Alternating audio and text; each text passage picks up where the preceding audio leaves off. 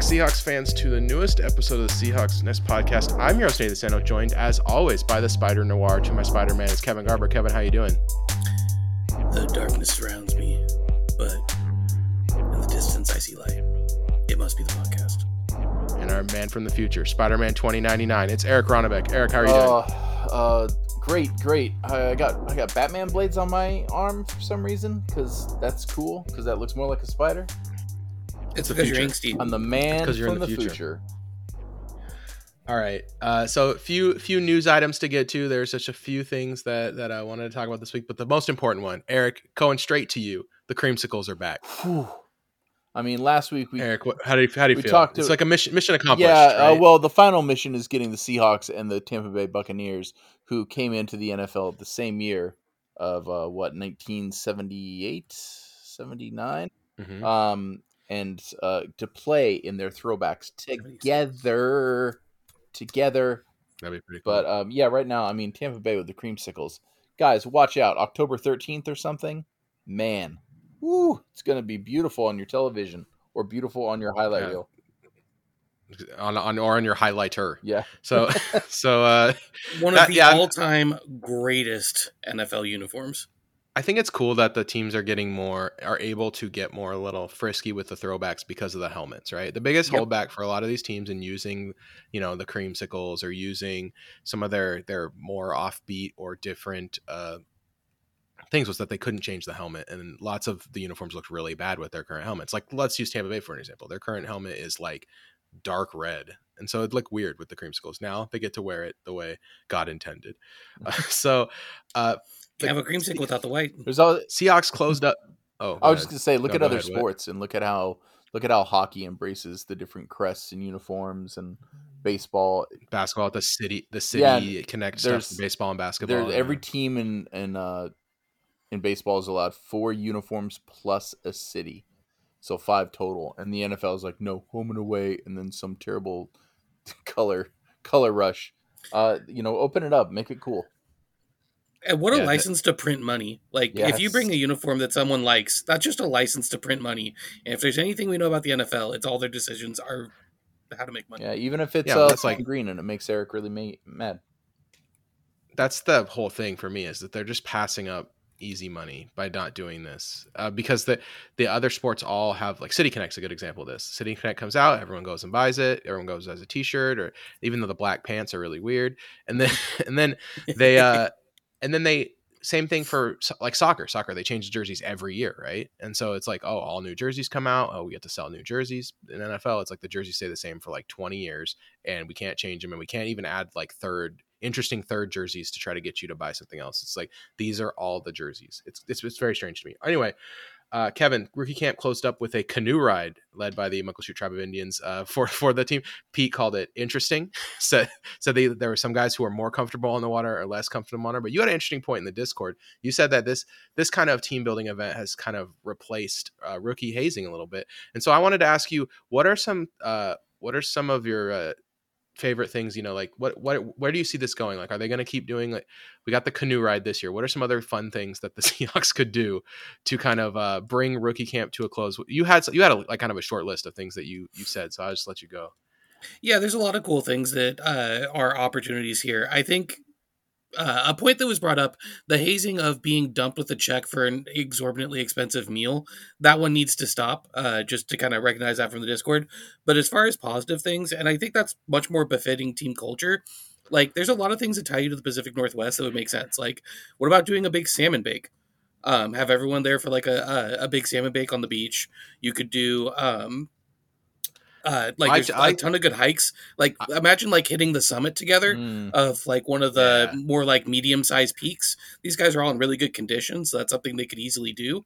But that'd be like, hey, we like you know you you can't tell me Pete could not turn hitting like the top of Pilchuck or something into a conversation about like you know reaching peaks together and the teamwork Yeah. involved. It's it's not the journey or the destination; it's who you did it with, right? Yeah. Like that that kind of thing. Yeah, it's I I think so, so too. And I like you said too, like the a lot of the good the good modern kind of hazing stuff is when you get people to step out their comfort zone and like you know do something that they might normally not do like even just like the dumb stuff like singing a song or like stuff like that. making a haiku be- about another player um having to having to having to uh give a practice report at the team dinner every night to explain what everyone learned about like as a speech like there's a bunch of stuff like that where it's like totally harmless gets everyone to kind of know who you are.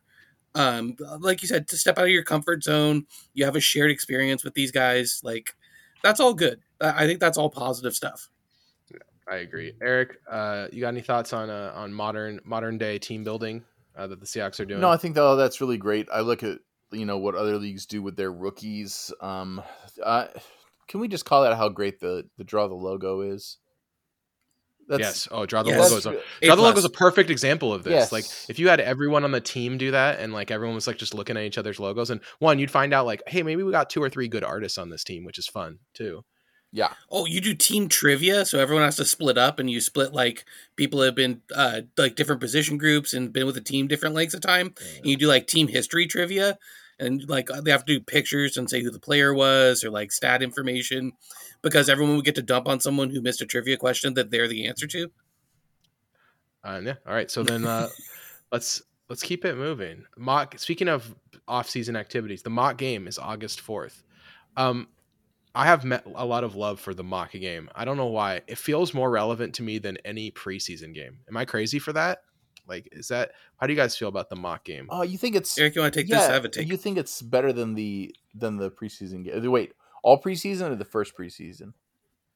I mean, like the whole preseason. I don't even care. Like the preseason games, I feel like you really have to like read the tea leaves or whatever. The mock game is just like a blast. Like it's just fun, and then it feels like they're really playing. Like they really are playing football. I don't know. I don't know. the See, they're taking like- it easy in the mock game a little bit, and the I like the tea leaves of the of the preseason. Like You like trying to read the tea I do, just because you know it's fun to watch one position group. Like you kind of settle in in the second quarter, and you're like, you know, you go in there thinking like, I'm gonna watch the offensive line, and then in the second quarter, you're like, man, I'm really digging how like the middle of the field in our secondary is playing, and I want to watch that, and I really want to pay attention to that.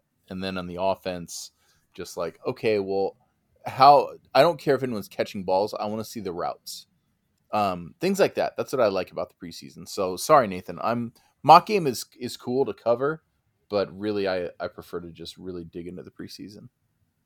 So Ken, I do you like the mock game different. And what I like about the mock game is the coaches have a much more hands-on role because of the nature of the way that that works than they do during the preseason. And I feel like it gives you this really interesting insight into what the coaches think of their players and position groups. And so kind of watching the on-field coaching that's happening in that environment feels like it gives me kind of an insight into how the uh, camp battles have gone. And for that reason, I think it's just it's a really strong appetizer for the preseason. So I don't like it better. I think it fits just a very different role. And that kind of getting inside the coach's head is that's really unique and special. And uh, knowing you, I think that's probably why you like it the most, is because you get to really see what the coaches are thinking, and that's that's a hard thing to get a view of that close to the season starting. All right. Uh, finally, the last little little thing I have before we get into our big topic for the week. Uh, I wanted to take a, just a quick look at the Seahawks roster, and um, I just want to go through and I just want us all to pick one a Seahawks sleeper, a guy you think that people are just not talking enough about or are not high enough on, and a Seahawks bust, someone that people are very excited about that maybe they need to just uh, pump the brakes on, or someone who everyone's saying will have a great season but maybe will not contribute in such a way. And I'll go first uh, since uh, since uh, I brought it up. I'll go um because mine are both play the same position. Uh, my Seahawks sleeper, and you probably could figure this out if you listen to this podcast already, is Zach Charbonnet.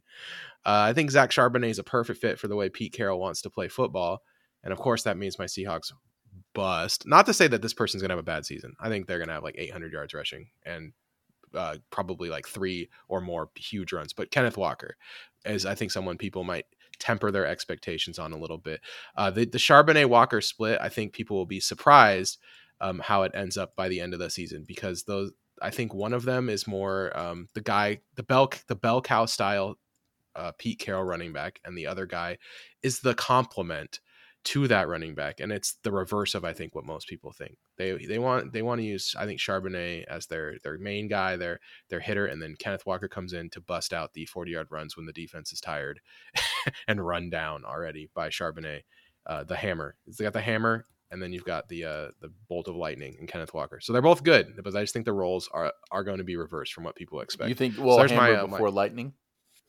Because like Oh yeah, you got to wear them down. Yeah. You wear them down a little bit. You just wear them down with Zach Charbonnet. You you, you use him a lot. You you know you sprinkle some Kenneth Walker in in the first half and in the second half. It's it's Ken Walker time. They're tired. The defense is is is is gassed. They've had to take down Zach Charbonnet, which if you've watched Zach Charbonnet tape, you know he's a load to, to take down. It is not easy to put Zach Charbonnet on the Miserable ground. experience. And then now- now- human. Now you're tired. You're tired because you had to take down this big guy. No, here comes this guy who's way fast now. Like he's way fast, and I just think Walker will have an important role in the offense, no doubt. But it just might be uh, less um, less amount of carries than people expect. All right, um, who does anyone want to go next? I just want to throw to whoever's most ready. Uh, I got to take if you don't get Eric. yeah, yeah, Go go, for it. Go ahead, Kevin. Okay. Um, I don't know how up on peop on. Okay, mine's Jarran Reed. I think Okay, people remember the Jarran Reed we had that got 50 pressures in a season, and not the Jarran Reed that's been kicking around the NFL for the last couple of seasons and is more of a role player. Um, to the extent where I think there's a decent chance he is not our start uh, starting defensive lineman for us by the end of the season. He's going to be in the rotation, but I could see Mario Edwards or even um, if Mike Morris puts it together big time, I could see one of them taking over a starting spot by midseason. Yeah, that's a good one. That's like cool your jets on Jarran Reed. I think is a good take because a lot of people see him as a locked in starter right now. Um, who's a guy that you think might be uh people might be sleeping on a little bit, Kevin? Who, who might be better than people think? Um, so my son Derick Hall. No, um, I think people have a proper amount of hype around Derick Hall. Derick, I was gonna say Derick Hall's pretty hyped, bro. My- I think twenty expect him- sacks. Um, They expect him to contribute though, for sure, which I think is perfectly reasonable. Uh, I think Evan Brown. I think there's this weird thing where we drafted these two offensive linemen, and everyone forgot that Evan Brown is a guy who can start at guard or center. We have Phil Haynes, someone who struggles to stay healthy uh, throughout his NFL career. Um, Evan Brown's an established starting level offensive lineman that I think could come in and be a really, really steady hand. Um, who's the guy back in the day? Chris Gray on those uh, 2000 Seahawks Right, teams right who guard. could Chris start Gray? at center or guard. Uh huh. And just be like Mr. Stability. And I feel like Evan Brown could be that guy, which having a stable role player on the center of an offensive line that has uh, two growing tackles and Damien Lewis, who could be a really good guard now that he's not dealing with injury going into a season, um, could be a, a really important cog in that line. Now, Eric, I'm going to stop you for a second because I know what you're thinking. You're thinking this is my chance to talk about Chris Stoll and the factory that produces results. this is I'm so happy But- that you brought this up because guys in a in a completely related note, you will never believe when I was on Instagram what targeted Oh, ad no. came across my yes. I Was it for Rubio long I totally forgot to mention this in our in our uh, BS time before the podcast, but let's bring it up here. It was Rubio, long snapping, and steakhouses. Rubio himself in the middle, surrounded by like you know four young men on each side. I, I'll just tell you right now, I just saw results. a, a bunch of a bunch of mod, a bunch of moderately athletic white guys because they uh, Instagram perfectly hiked that ball 15 yards into my hand, in that ad into my hands. It was perfect. The Uh, Eric, are you- are you overlap of about- Rubio students and Eagle Scouts is higher than you would think. Hey, Eric, I have a question. Do you uh yeah, exactly. Do you uh do you, do you think do you think that you might come out of retirement, maybe do some do a Rubio long snapping camp, try to be the long snapper for like Pierce Community College? or I mean, it's I wouldn't be yelled at by contractors, and I would be making more money. So I can I can hold my own on offensive line. Uh, what's the oldest NFL player in the history? 46. Can that make it? It can be Mark Wahlberg in that Invincible movie. all right. no, you so could be let's get- Tony Danza in the field goal kicking, garbage picking Philadelphia phenomenon. Tony Danza.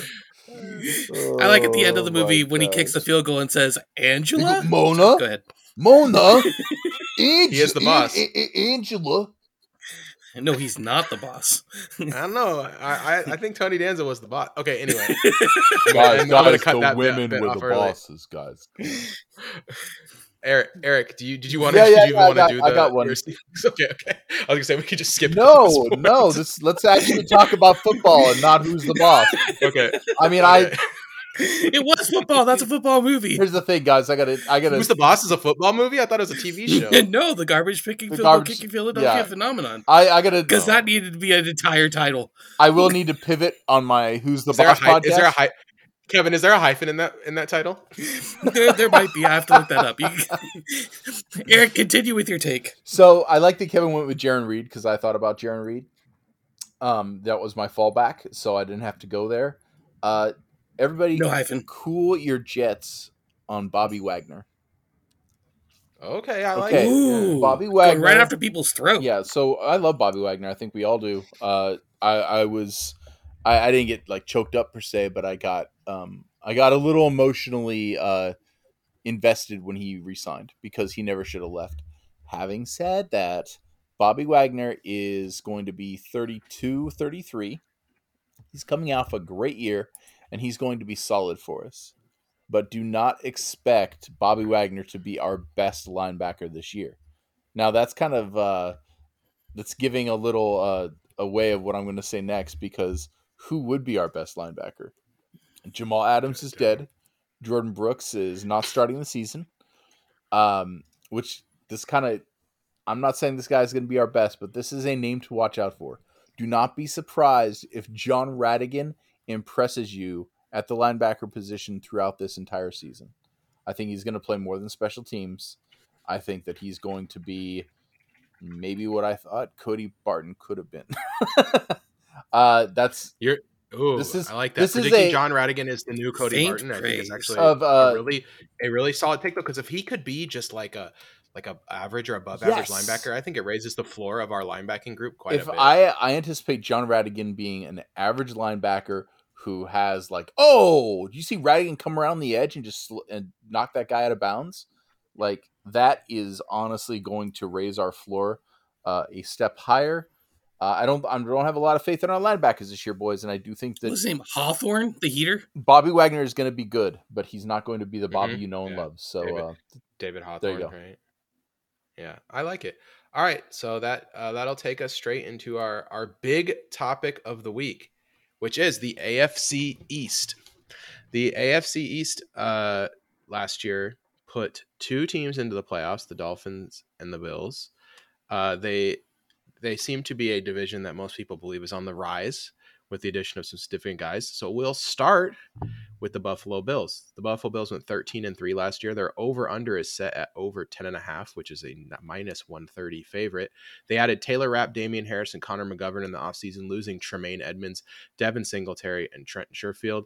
In the draft, they got Dalton Kincaid, the tight end, O'Cyrus Torrence, the offensive guard, and Dorian Williams, Seahawks connection. They have added Poona Ford. Speaking of which, Poona Ford said that he likes his new role in the 4-3 at Buffalo as a one tech. I'm picking it up pretty good instead of the defense, Bills defense players. I know I'm going to have an opportunity to play all three downs, and that excites me, especially the chance to get some third round down reps. And Pete Carroll said that he overused Poona Ford on the defensive line. He liked to keep him closer to the center at nose tackle, but he used him more outside as a three technique and five technique, and it wore him down. I agree. I think Poona Ford was mildly misused last year, and it was part of why he didn't produce at quite the level we expected. So I'll start with you, Kevin. Uh, this Bills team. What do you what do you think is going to happen this year for the Buffalo Bills? Because nobody, I mean, nobody circles the wagons. like the Circles Buffalo the Bills. wagons like the Buffalo Bill. Yes. Um, whoop. Uh, we're looking at a interesting crossroads. I think that this iteration of the Buffalo Bills cannot stay together for a lot longer. They're kind of shedding some pieces, and uh, Stefon, they- Stefon Diggs seems really unhappy. that's Right. his default state. Um, Gabe Davis, I think, is an excellent wide receiver. Stefon Diggs is an excellent wide receiver. I think losing McKenzie is a bigger problem than people are necessarily recognizing. Um, Deonte Harty and uh, Khalil Shakir, I'm not sure are ready to take over that third wide receiver role. Word on the street is that like the streets are saying Kevin that Dalton Kincaid is going to be like their main slot guy, which I am super into from like a football perspective because I really liked Dalton Kincaid when I was draft scouting, and I think as kind of like a big slot is probably the best way to use him at least as a rookie. He's not going to be a good blocker as a rookie. He might be okay, but but like he's not going to be great. So I think like that's that's kind of an interesting wrinkle that they're adding there to try. They're trying to replace. Yeah, but they got a lot of production from Beasley and uh and that slot position, McKenzie and stuff. So it's definitely something Yeah. they need to be they need to put an emphasis on for sure. yeah, it'll put a little bit of variance into the offense. I think um, picking up Damien Harris is interesting. They now have uh, Lat Murray and Damien Harris, James Cook and Nyheim Hines. They've got a lot of they've got running backs that can kind of do a lot of different things, a lot of like stable hands, and they don't use the running back position a lot. So like they're not heavily invested in it financially, while still having a lot of capable guys there. Their offense is really good, um, really talented. Their defensive line is coming along. Leonard Floyd was a pretty nice signing uh, to back up Von Miller. They've got uh, Shaq Lawson and uh, Greg Rousseau's been coming along. They've got a couple of big guys in the middle. Um, I think Tim Settle was a nice signing for them. Uh, getting Jordan Phillips back, like I think they have a, a good front seven. I I don't think that they're going to be missing uh, Tremaine Edmunds that much. Uh, for as much as he's a splash play guy, he's not a like a big consistency guy and I think they'll be able to replace that with Dorian Williams or if uh, Terrel Bernard can step up. Um, I, I don't know. This is a really complete roster, a really really talented team, and I see no reason why they won't be one of the top AFC contenders again. The thing for me is it feels very deep at all of the best positions, right? Like Yeah, their D guy like- line's really deep. Their O guy like line's gotten depth now. Right. Their tackles, their backup tackles are Quessenberry and Shell. Like those guys could start on significant numbers of NFL teams. They have really good deep defensive line. Their their secondary is really deep. They have a lot of guys that they, that feel it feels like they have a lot of guys who who they're going to tr- who could work at at wide receiver, right? Like you're right, Diggs and Davis is the clear one too, but they have a lot of guys who feel like they have potential. Sherfield, Shakir. So, and then of course, uh, like I said before, Dalton Kincaid and Dawson Knox both being on the field at the same time could be a nice, a really nice wrinkle for them. So I'm I'm pretty high on this team. It feels like a team that's primed to contend, right? This is a team that that's putting their best foot forward. They they they know their contention window, like you said, Kevin, is right now. Right, this is their time to contend. Their window might be closing as you know Diggs ages out or or acts out, however you want, however you want to put it, and they'll have to search again for that top, top number one wide Diggs does receiver. Diggs things. Yeah, and like, uh, yeah, their DVOA is like it was it was extremely good last season. They're a great regular season team. Um, the question is, can they be a great postseason team? And they have the pieces to do it. They just kind of get it over the hump. AFC's Like- brutal though. like Lawson, Ford, Settle, Floyd. That's their backup defensive line. That is a good defensive line. That doesn't even Yeah. include like Boogie Basham and AJ Epenesa behind those guys. Like they just go, they go so deep on the D line, uh, guys with just potential. So yeah, I like I like the Bills quite a bit. Um, over 10 and a half for me is a is a really good bet. Um, Eric, you got any uh Bills thoughts Uh, to add? my Bills thoughts are basically overall in the AFC East, and I still have thoughts on other teams. But you know, when you you look at your favorite team in any sport and you say, you know, this is their year, they're going to have the window. This is, you know, we've got we've got three years, two years to to really make this happen. Uh, this is uh, probably a playoff team. Oh, this this team is two years away. So the AFC East, I think this is the last year of it being status quo the new status quo for the AFC East is um, Buffalo, Miami's gaining, uh, Jets are middling, and so are the Patriots. And I think that's what you're going to see this year. The Bills are still going to be that team that is in in charge of their own destiny. Um, has a playoff window, at least one more year, probably after this. But I'd put them in, uh, you know, one of my top teams to be in the Super Bowl. Um, they really didn't do much outside of just gaining, like you said, Nathan, more depth. And um, you have to kind of think Josh Allen may need to take a slight step forward for them to reach the Super Bowl. Um, The there, there is one interesting wrinkle about their defense, which is like Leslie Frazier decided to just take the year off and they didn't replace him with a different defensive coordinator. Um, which is super weird to me. I mean, McDermott is a DC, but you don't want him splitting his attention like that. Yeah, that's like my only that's like literally the only like break I have on the team. Like it's like everything's great except for like that one specific thing is really weird to me. oh, okay. So yeah, I don't know. I don't know what to make of that. Anyway, I have the I I have the Bills at eleven and six. Um, over the 10 and a half. I think they're a really good football team. I have them in the I also have them at eleven and six and making the playoffs. Uh, I got them at twelve and five. Nice. Yeah. Perfect. We're all right in range there. So let's go to the Miami Dolphins. The Miami Dolphins went nine and eight last year. They're over under set at nine at nine and a half, and it's minus one ten. So pretty even on over and the under here. They added Jalen Ramsey, David Long, and Isaiah Wynn, losing Mike Gesicki, Trenton Sherfield, and Melvin Ingram three. They drafted Cam Smith and De'Von Achane. Their Seahawks connection, DK Metcalf's son, Jalen Ramsey, is on the the Miami Dolphins. Um, okay, all right. Actually, like they have Freddie Hold Swain too.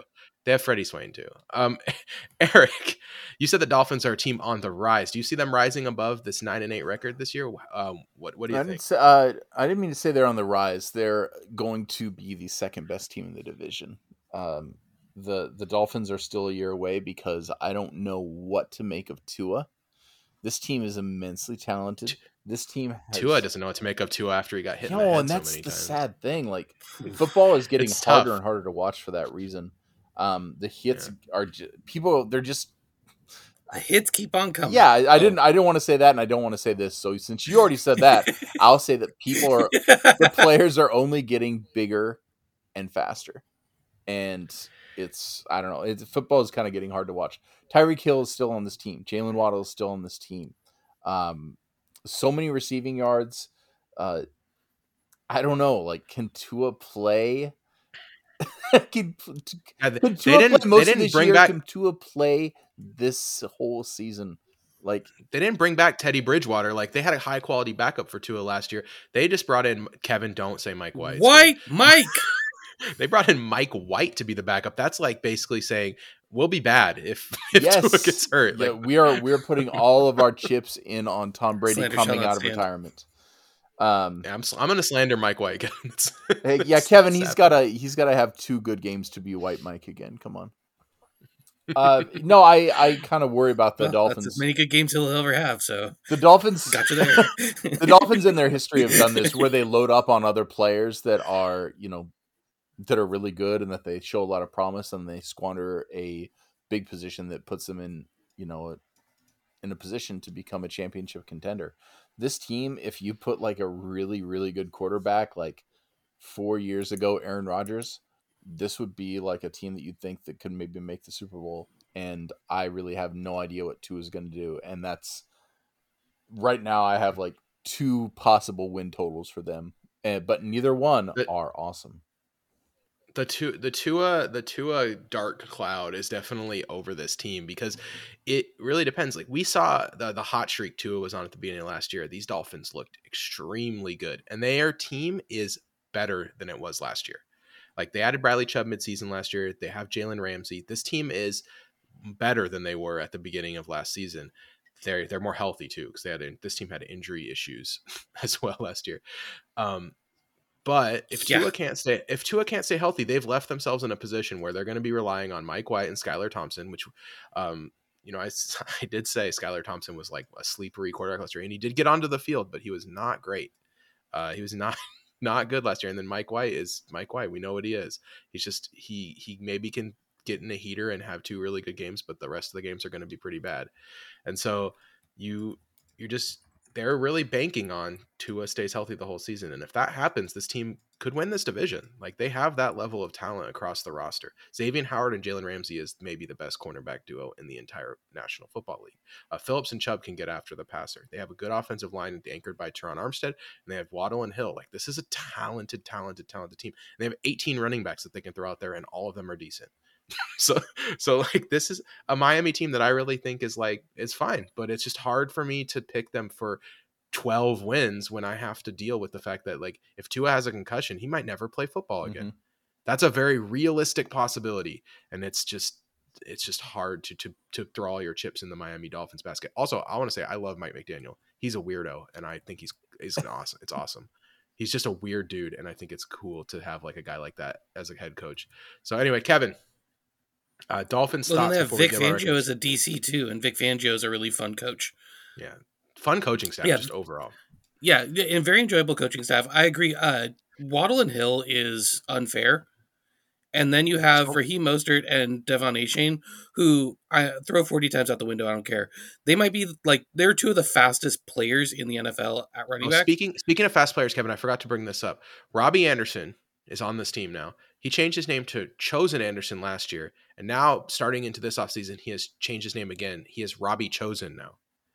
Is this for real? Um, Uh, you can change your name to whatever you want. absolutely, If this is people, abs- if if you're not chosen to receive the football, then your stats are going to keep sucking. Zing! I mean, that's just that's just it's just weird. They went from Robbie Anderson to Chosen Anderson to Robbie Chosen, and he still cannot identify if uh, Sir Purr is a panther or a I bear. I can't anyway, wait until he thinks that the dolphin is a whale.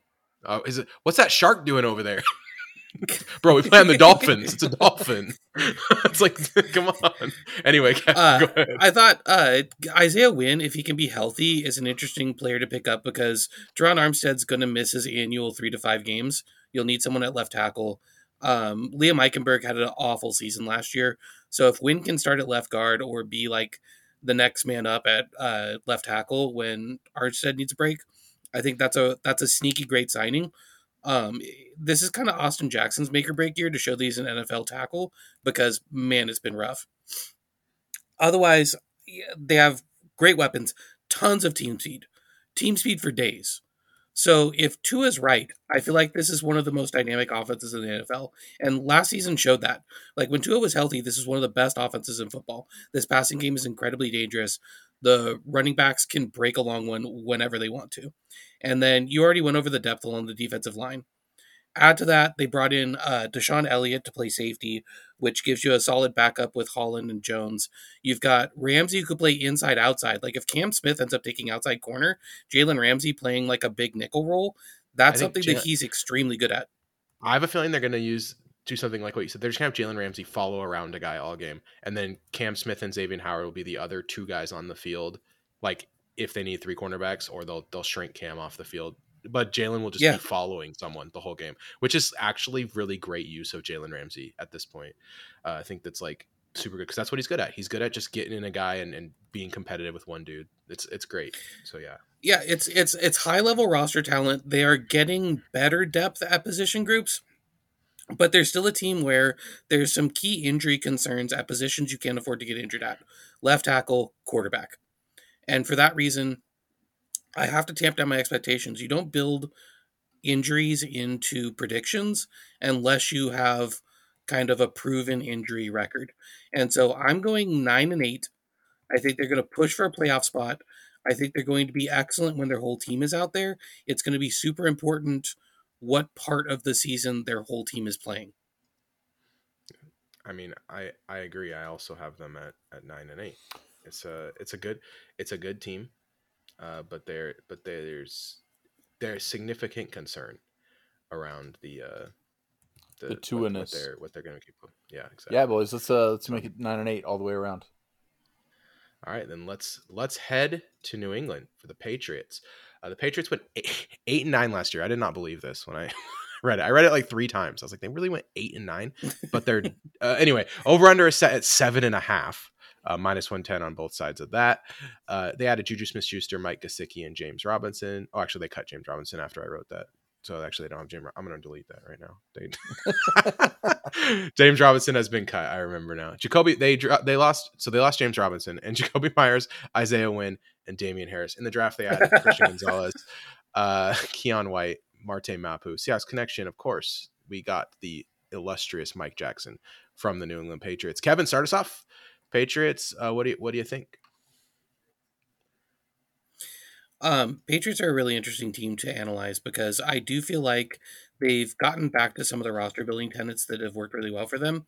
Like Riley Reiff is a signing is a really good one for them. It gives you kind of a stable offensive tackle. So they've got uh, uh, sorry Reiff and uh, Trent Brown at tackle. They've got some young guys coming up along the middle. Um, they picked up Atonio Mafi and uh, Suddy and Jake Andrews in the draft, which a lot of those players I could see working out for them in the middle. I think Juju Smith Schuster is a really good signing as like a willing blocker and um, a good role player. I think it's interesting they picked up Gesicki. Uh, so now they have Hunter Henry and Mike Gesicki. Gesicki um, has a religious exemption from blocking. so he kind of becomes like the uh, another slot player for them, uh, which is an interesting role to have.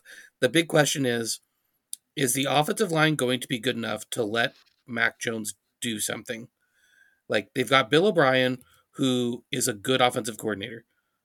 Um, I do feel like they threw the NFL. they threw three mid round picks at like interesting offensive linemen, hoping to get one starter out of it.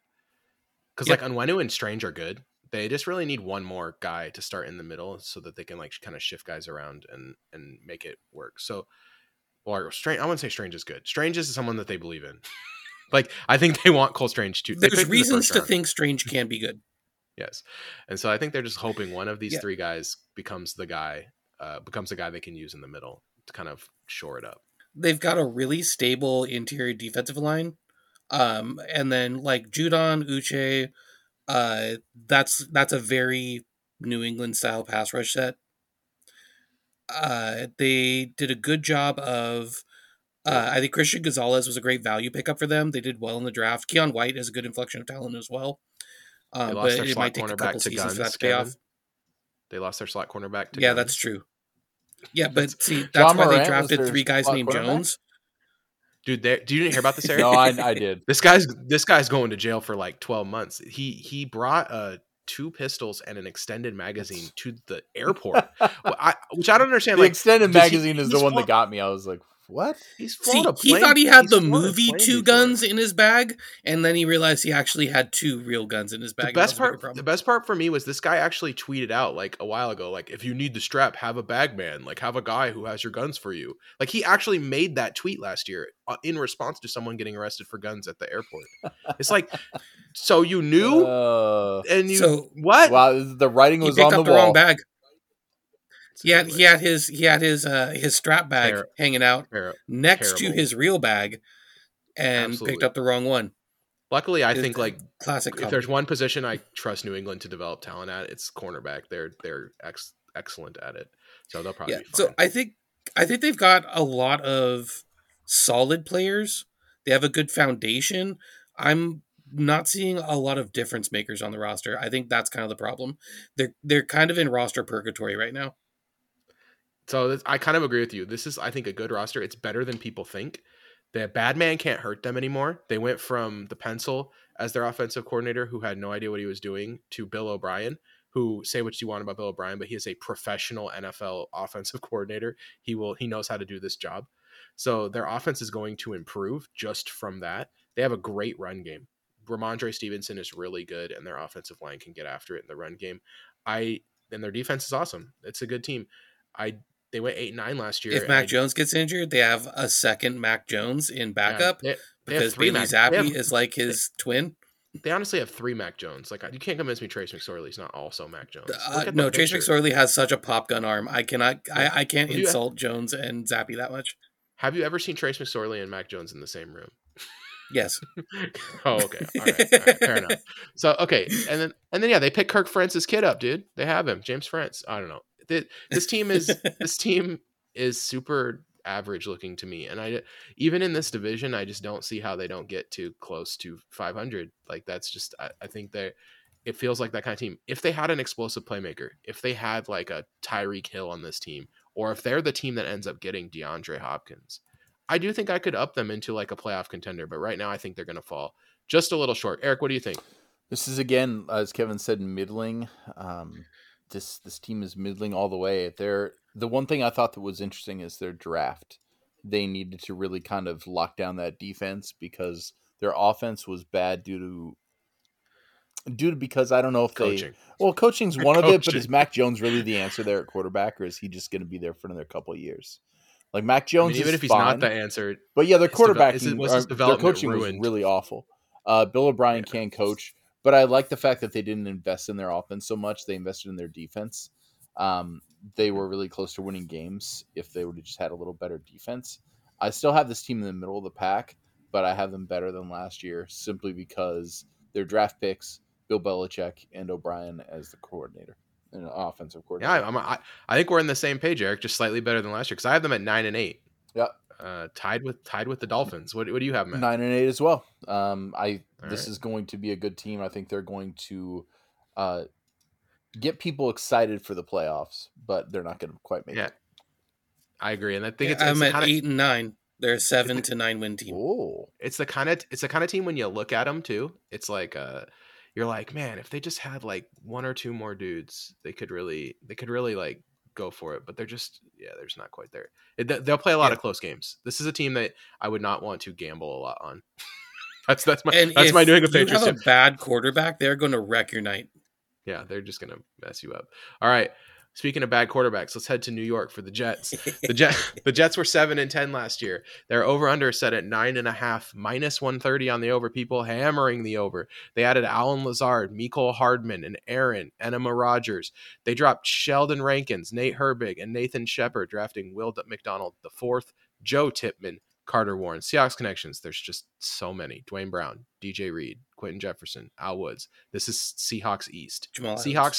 Seahawks Seahawks cast offs East. I'm not even going to mention that. He's not even playing. So so so, so Eric the recent retired. uh, are J, are the J E T S's good good good? that's a great question. so great stat looking up the Jets. Uh, six of their ten losses came from one score games. I think Aaron Rodgers will help them with two to three of those games because that's the really big thing here is Aaron Rodgers. What is Aaron Rodgers going to do for me? If this is Seahawks East, this is Seahawks. Their defense is what the Seahawks want their defense to be. So good, fourth fewest points and yards per game in the league. That's awesome. So bring in Aaron Rodgers. That's going to make them win. Three to four years ago, Aaron Rodgers. Don't forget, Aaron Rodgers is not a good quarterback. Everyone, he has not been very good for years. Now, if he he comes back and Well, he Last year he wasn't good. Two years ago he was the MVP, right? two Like, years ago he was not consistent. I don't give a crap about your MVP award. I watched enough Aaron Rodgers games. I had him on my fantasy team. That guy was very inconsistent, coming around, winning games in the fourth quarter. I don't care if he has a bad receiving team or a good receiving team. This guy is not the guy that he was years ago. Okay. And he hasn't been for a couple years. So, with all this, I think that the Jets have a chance at the playoffs, but largely due to their defense and a a slight turn at the quarterback. Remember, we have Geno Smith. They have Aaron Rodgers. On paper, you think, oh, I'd much rather have Aaron Rodgers. Well, guys, I think I would rather have Geno Smith because he's a little he's got a little more upside than AA Ron. That's that's controversial. I'll take it. I don't care. You want, you want my Jets take, or Yeah. Eric? Eric, it's not like t- super far off from you, which is that I don't think this team is half as good as people think it mm-hmm. is. I look at their team and I'm like, it's good. It's not. It's not great to me. And they have good young players at key positions. They got Sauce Gardner. They have Garrett Wilson. But this team needs Aaron Rodgers to be that dude, 100. percent uh, and I just don't know. Like Aaron Rodgers separated from Davante Adams. Now he, is Garrett Wilson gonna make the leap? Like if Garrett Wilson can be that guy, this offense can be very good. And also, we just spent a whole year dunking on Nathaniel Hackett. Are we really excited? He's the offensive coordinator for the New York Jets. like it's just like that. That's where that's where we're at now. Like we're like, oh, he's reunited with Rodgers. But here's my big thing. Okay, is that they're gonna play New England twice. And I, and I don't know if you saw, but June 16th, tons of articles came out. Uh, the the Patriots made a serious run at trying to get Aaron Rodgers, and Aaron Rodgers said, "No, we ain't playing for New England. We want to play for the Jets." I don't know if you know how much Bill Belichick hates the Jets, but it's a lot, and I don't think this is going to help. I think if the Patriots are going to win two games this year, it's both the games against the Jets. like this, there's so much bitterness and and spite in this. Um, Nathan, But, uh, Nathan, as the Seahawks Nest podcast senior pettiness correspondent, uh, we can smell our own. And Bill Belichick will be so petty about making sure to ruin Aaron Rodgers' day. The, these here's a quote from the report too. Those snakes in the grass in New England can never be trusted. I want to thank my man Aaron Rodgers for recognizing you don't go play for Satan. Okay, like you can say that, but that is you're now you know Satan's going to put secret cameras in your stadium so he knows all your plays. Like Yeah. you you don't you Go don't unleash the dragon like that, man. Like what are you doing? So I don't know. I've I don't love the Jets this year. I'm I'm actually pretty down on them compared to consensus. Uh, I think they're a good team, but they have they are going to rely on some extremely old players like Duane Brown or some some extremely injured players like Mekhi Becton to anchor an offensive line in front of a 39 year old quarterback who was not good last year without his favorite target, and I'm starting to think that it was more Davante Adams those last two the, the the Aaron Rodgers renaissance that he had for those two years after they drafted Jordan Love might have been more Davante Adams based than Aaron Rodgers based. So there you go. I'm right. I'm kind of right there with you, Eric. hundred yeah. percent. I did, I had uh, no uh, idea Kevin. about those comments. That that's an eye opener. Yeah, Kevin, what do you think? What do you think? Is third now? Are you gonna are you gonna be be uh, more towards the consensus? Is 39 year old Rodgers doing it for you? Uh, gentlemen, it's these a, jets a, are a paper airplane. Oh, because no. this roster is thin. Bravo, Kevin. It's not bravo. Thin. Uh yeah, it's it's great to have an injury prone offensive line. Uh you have the, in front of the ancient quarterback that could get turned yes. to dust at any time. And then you have okay, so let's say Garrett Wilson steps up, or uh yeah, Garrett Wilson steps up and he's a wide receiver one. Allen yeah, Lazard's their wide receiver two. Like, uh, how's their wide receiver core? So, so their best possible wide receiver core is when Kansas City had Tyreek Hill and dudes. Uh, that's like, pretty much is, what they've done. I like Corey Davis though. Let's not slander Corey Davis. I think he's, he's actually fine. a good football He's a player. solid wide receiver three. Like, I like uh, I think, that's fine. I think he's, I think you could play him at. Like he's big. You just yeah. He's big, but like I'm talking about if he's your third best pass catcher, you're you're pretty happy with that. If he's your second best pass catcher, uh, I don't know, man. Uh, you know, you got Tyler Conklin, who's a role player at tight end. You've got like I don't think the weapons are great. Um, Breece Hall's a really good running back. Uh, Coming off a I feel like a serious injury though. Mm-hmm. Like that's the thing, and, and, like you, you need you need a. We saw last year with Diggs that you need a full year to come back from the ACL. Like we've been saying that we've been banging that drum week after week. You need you need a lot of time. And Rodgers leaned on his run game in Green Bay. Dump offs. He and, loves dump offs. he loves dumping it off to the running back so much. Yeah, I'm. I don't know. I'm worried. Their defensive line has depth. Well, and like so, uh, and I like their starting defensive backs like Sauce Gardner, DJ Reed, great corner combo. Picking up Adrian Amos, so you have Chuck Clark, Adrian Amos, and Jordan Whitehead, and you have to sew together a starting safety pair out of those three. I think you can definitely do that. Um, I think I think the team's thin. Like, uh, how do you feel about Max They're, Mitchell, they, Connor McGovern, Trystan Colon, and do, Billy Turner being four of your five starting offensive linemen? I feel terrible. Have good they have do have good depth along the defensive line. I'm going to give them that. Yeah, that's the one spot. Here's, here's my last thing is that this team is pretty young in a lot of spots and you bring in like a horrible misanthrope like Aaron Rodgers. Can you imagine like the first time like things start going wrong and he's throwing a temper tantrum on the sidelines that and staring daggers at Bob Saleh? Like like this is just I think it's just a situation that seems primed to explode on like a number of levels, not even including the fact prime that, like, to explode. Great transition. Right. New York Jets, I have as nine and eight, collapsing down the stretch and either missing the playoffs or getting bounced out in the first round. I have them at eight and nine and missing the playoffs. I only have one play. I was surprised because I look at the rosters in this team, division. I think this is a pretty good division, but then I ended up only having one playoff team in this division because I just ended up liking another division better. actually. So we'll talk, which we'll that get happens. to in a couple. We're weeks, all on the same page. I really like what Kevin said, falling apart at the end. I see it too, guys. Nine and eight. Yeah. All right. So that's it. That's it for our AFC East takes. If you have some hot AFC East takes, bring them into the Discord. There are many ways to support the Seahawks Nest podcast. The best way to do so, head over to patreon.com slash Seahawks Nest. And for as little as a $1.24 a month, join our Discord, be a part of the conversation. Thank you to those who have joined Emmanuel, Andy, Brett, Cooper, Evan, Flocktimus, Gavin, James, Jose, Joshua, Lucas, Malcolm, Micah, Rad Dad, Nikki C, Ryan, Timothy, Tom, Astro, Blake, Bob, Casey, Daniel, David, Foles, Jay, Luke, Michelle, Mike, Mike, Richard, Thomas, Werewolf, Brandon, and Nick. Okay. So this we were we, I was trying to think of a, a movie club thing we could do that was related to Spider-Man. And I was like, hey, you know what's weird? Spider-Man has a hyphen in it. You know, it's not Spider Spaceman, Kevin, Spaceman, Spider-Man in space, Spider in space. Spaceman. Uh, no, it's it's Spider hyphen man. So then I said, okay, what if we do something related to hyphen movies with hyphens in the title, hyphenated movies, and then so we made a big list. We're gonna do a hyphen eliminator. I put the I put the uh the, the link in These the are actually chat, really boys. good movies for the most part too. That's crazy. okay, So I'm going to read off the list of movies with hyphens in the name.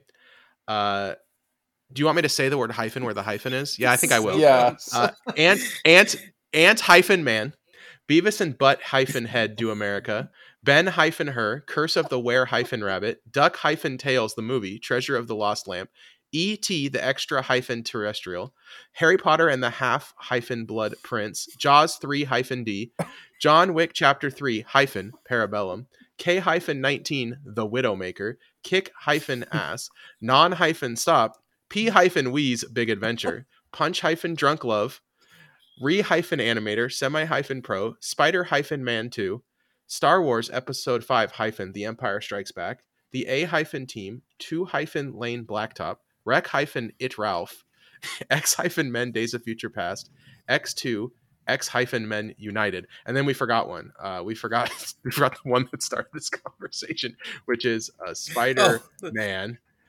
Uh, there's our even 25 for you. Spider hyphen no, we're one short still. Spider, hyphen Spider- man, colon, into the into Spider the hyphen spider verse. Well, we're not. Two hyphens. Yeah, we're not. We can't mention the colon. This isn't the colon eliminator, Kevin. Yeah, no, no. This this is you don't want to eliminate your colon. Uh, That's anyway, That's the uh, Taco Bell eliminator. all right. I So, get to go uh, first. This so time. when we were Never heard- prepping this and I said hyphen every time, I didn't realize I was going to inspire this on myself. I I I, I played myself on this one. Okay, um, I'm eliminating K19, the Widowmaker. Um, and I think it's because that movie sucks, but also I'm 99% sure that this is the movie that starts in Russian and then like fades into English as an excuse for a bunch of English language actors to play Russians. So I, I it's stupid. Uh, K19 Widowmaker, bye. Uh, okay, let's go, Kevin. Uh, Jaws three hyphen D. That movie is bad. It actually would have to get better to be bad. Yeah, Jaws 3D is really bad, and but but but Michael Caine. No, was it Michael Caine? That, no, that was Jaws 2, wasn't it? That Michael Caine was in. This one's Dennis Quaid, right? Yes, it is Dennis Quaid. Yes. Yes. Oh, they're, they're extraordinarily bad. All right, Eric. Eric, what's the next elimination for Uh, Ben dash Hur. I'm sorry, Ben hyphen Hur. Um, yeah, I'm sure it's a historical movie. Guys, get some special effects in there. Okay, Ben Hur. My favorite thing about Ben Hur is that in the school district I used to work in, uh, they used to say uh, you could only show G-rated movies in the, in the classroom, and I would always go, "Oh, like G-rated movies, like Ben Hur." Which, if you've seen Ben Hur, that is like not a G-rated movie, dude. it is it is there's like people getting their heads chopped off and stuff. It is like way intense. I'm like oh we can show a g-rated movie like ben hur so anyway that's my that's my experience with with ben uh, ben hur. Uh, okay i'm going to eliminate the a team mostly because i'm going to say that that the movie which is the a team remake and it's got like liam neeson's and uh, rampage jackson in it it's not very good. So uh kevin back or kevin back to you yeah. Uh, I cannot believe that it made it back to me to eliminate. Uh, I am eliminating re hyphen animator because on a scale of Oh. one to problematic, that movie is Oh. incredibly problematic. But it's a classic. What? I like how it's a. It's also, like I'm not big on body horror. Com- I like how people call it a comedy. Like uh, Well, uh, it's- is it, is it It is funny? pretty funny. It's not. Oh man, uh, yeah, sexual assault. Isn't it? hilarious. Isn't it a trauma movie? It kind Uh, I mean, if it's- it's not, it's an honorary trauma movie. Eric, what's your next? Uh, I'll take elimination? a zombie movie from the maker of Porky's? Oh. you mean the director of a Christmas Story did a zombie movie? That's so weird. Um, I'm gonna take out. Anyway, I'm gonna take out X Two X Men uh, United. Uh, really like that opening scene with Nightcrawler in the White House, though. Yeah. Very That- set the tone for like. I don't care about this movie because it's not going to get better than this scene. Um, I'm going to get rid of Harry Potter and the Half Blood Prince. Not even in the top tier of the Harry Potter movies, which I don't really love anyway. So, so yeah, bye, bye, bye. Uh, Kevin, what's next? uh, semi hyphen pro. Um, it's Oh, better than it has any right to be, which is to say, it's okay. it's super funny. The, uh, the best part The, is the uh, scene where he fights Tim- the bear. How does Tim Meadows just like steal every scene in every movie he's in? He should be in more movies. And you never paid for drugs. Uh, you know why? It's He's- because he He's so funny in Popstar. He's so funny in Semi Pro. He's so funny in in uh in uh, because he carried the Tony, Tony, Tony, Tony joke in. he That's carried such a good joke. Exactly. he carried the ladies' man, and that movie isn't very good. So I think that people No, it's not realize very he just good. needs to be second fiddle, so he can then That- take the fiddle. that poker that poker scene in uh Semi Pro. Anyway, I don't know. Tim Tim Meadows. It's just it's, it's, he he should be in more stuff. He should be in everything. Put him in more things. He's funny. National Treasure. Uh, oh, is it my turn No, again? it's my turn. With National Treasure doesn't have a hyphen, Kevin. Uh, Eric, go Uh. I'll take out the Raimi Spider-Man. Spider-Man no, Two. but Tim Meadows is a National Treasure. Spider-Man Two Spider-Man is uh, 2. this is the end of every villain in the movie having a redemption arc. Uh, no one's evil. We're all just misunderstood, and then you're gonna die. So yeah, I. I like Spider. I like Spider Man too. It's a good movie. It, I do think it was an important point. If you love superhero movies, that movie was the movie that like solidified them as part of like the American, like that. Once that movie came out and it was like um, really good, and a lot of people saw it. People were like, "Oh, we have to, we have to make more of these movies. We have to take these movies seriously." And then here we are today, where everything's a superhero movie. yeah. Uh, I'm gonna get rid of Wreck It Ralph, which I think is a charming, fun animated movie, but uh, it's it's just like solid, not spectacular for me. I do love all the references; they crammed them all in there, and they didn't make it feel corny or cheesy by doing so. Um, I love the bad guy support group at the beginning of the movie; that's my favorite part. Anyway, That's Kevin, go ahead. Uh, dropping nonstop here, um, because it's a solid action movie, and there are a lot of movies on here that are better than that. Yeah, but but like, how- do they have Liam Neeson in them? Uh, well, considering if you want to make a C minus action movie, you get Liam Neeson in it, and it guarantees at least that. they're like it's kind of funny because all these Liam Liam Neeson action movies came out and they're all basically The same movie? the same. But this one has Scoot McNairy in it, so like it's it's like slightly better than than some of Yeah, the other ones. Yeah, taking on a ones train's fine. because Scoot McNairy's pretty sweet. Trainkin Hmm. Is it a train or is it a plane? I thought it was a plane. Did you see nonstop. I thought it was a train. I think we're all just confusing all Liam Neeson movies. Yeah, it's a burned out. He's a burned out veteran of the air marshal service. He, yeah, it's a. d- He oh. views Oh. it not. He views the job as not a life saving duty, but as a desk job in the sky. I. th- I don't. Me, me, you haven't So seen. what's it's- the this one? is a fi- what's the one where this he's on a- the train? This is a fine. This that's a, that is a Liam Neeson movie. Also, this is a fine place to eliminate Kevin. But I think Oh, that was you should- Commuter.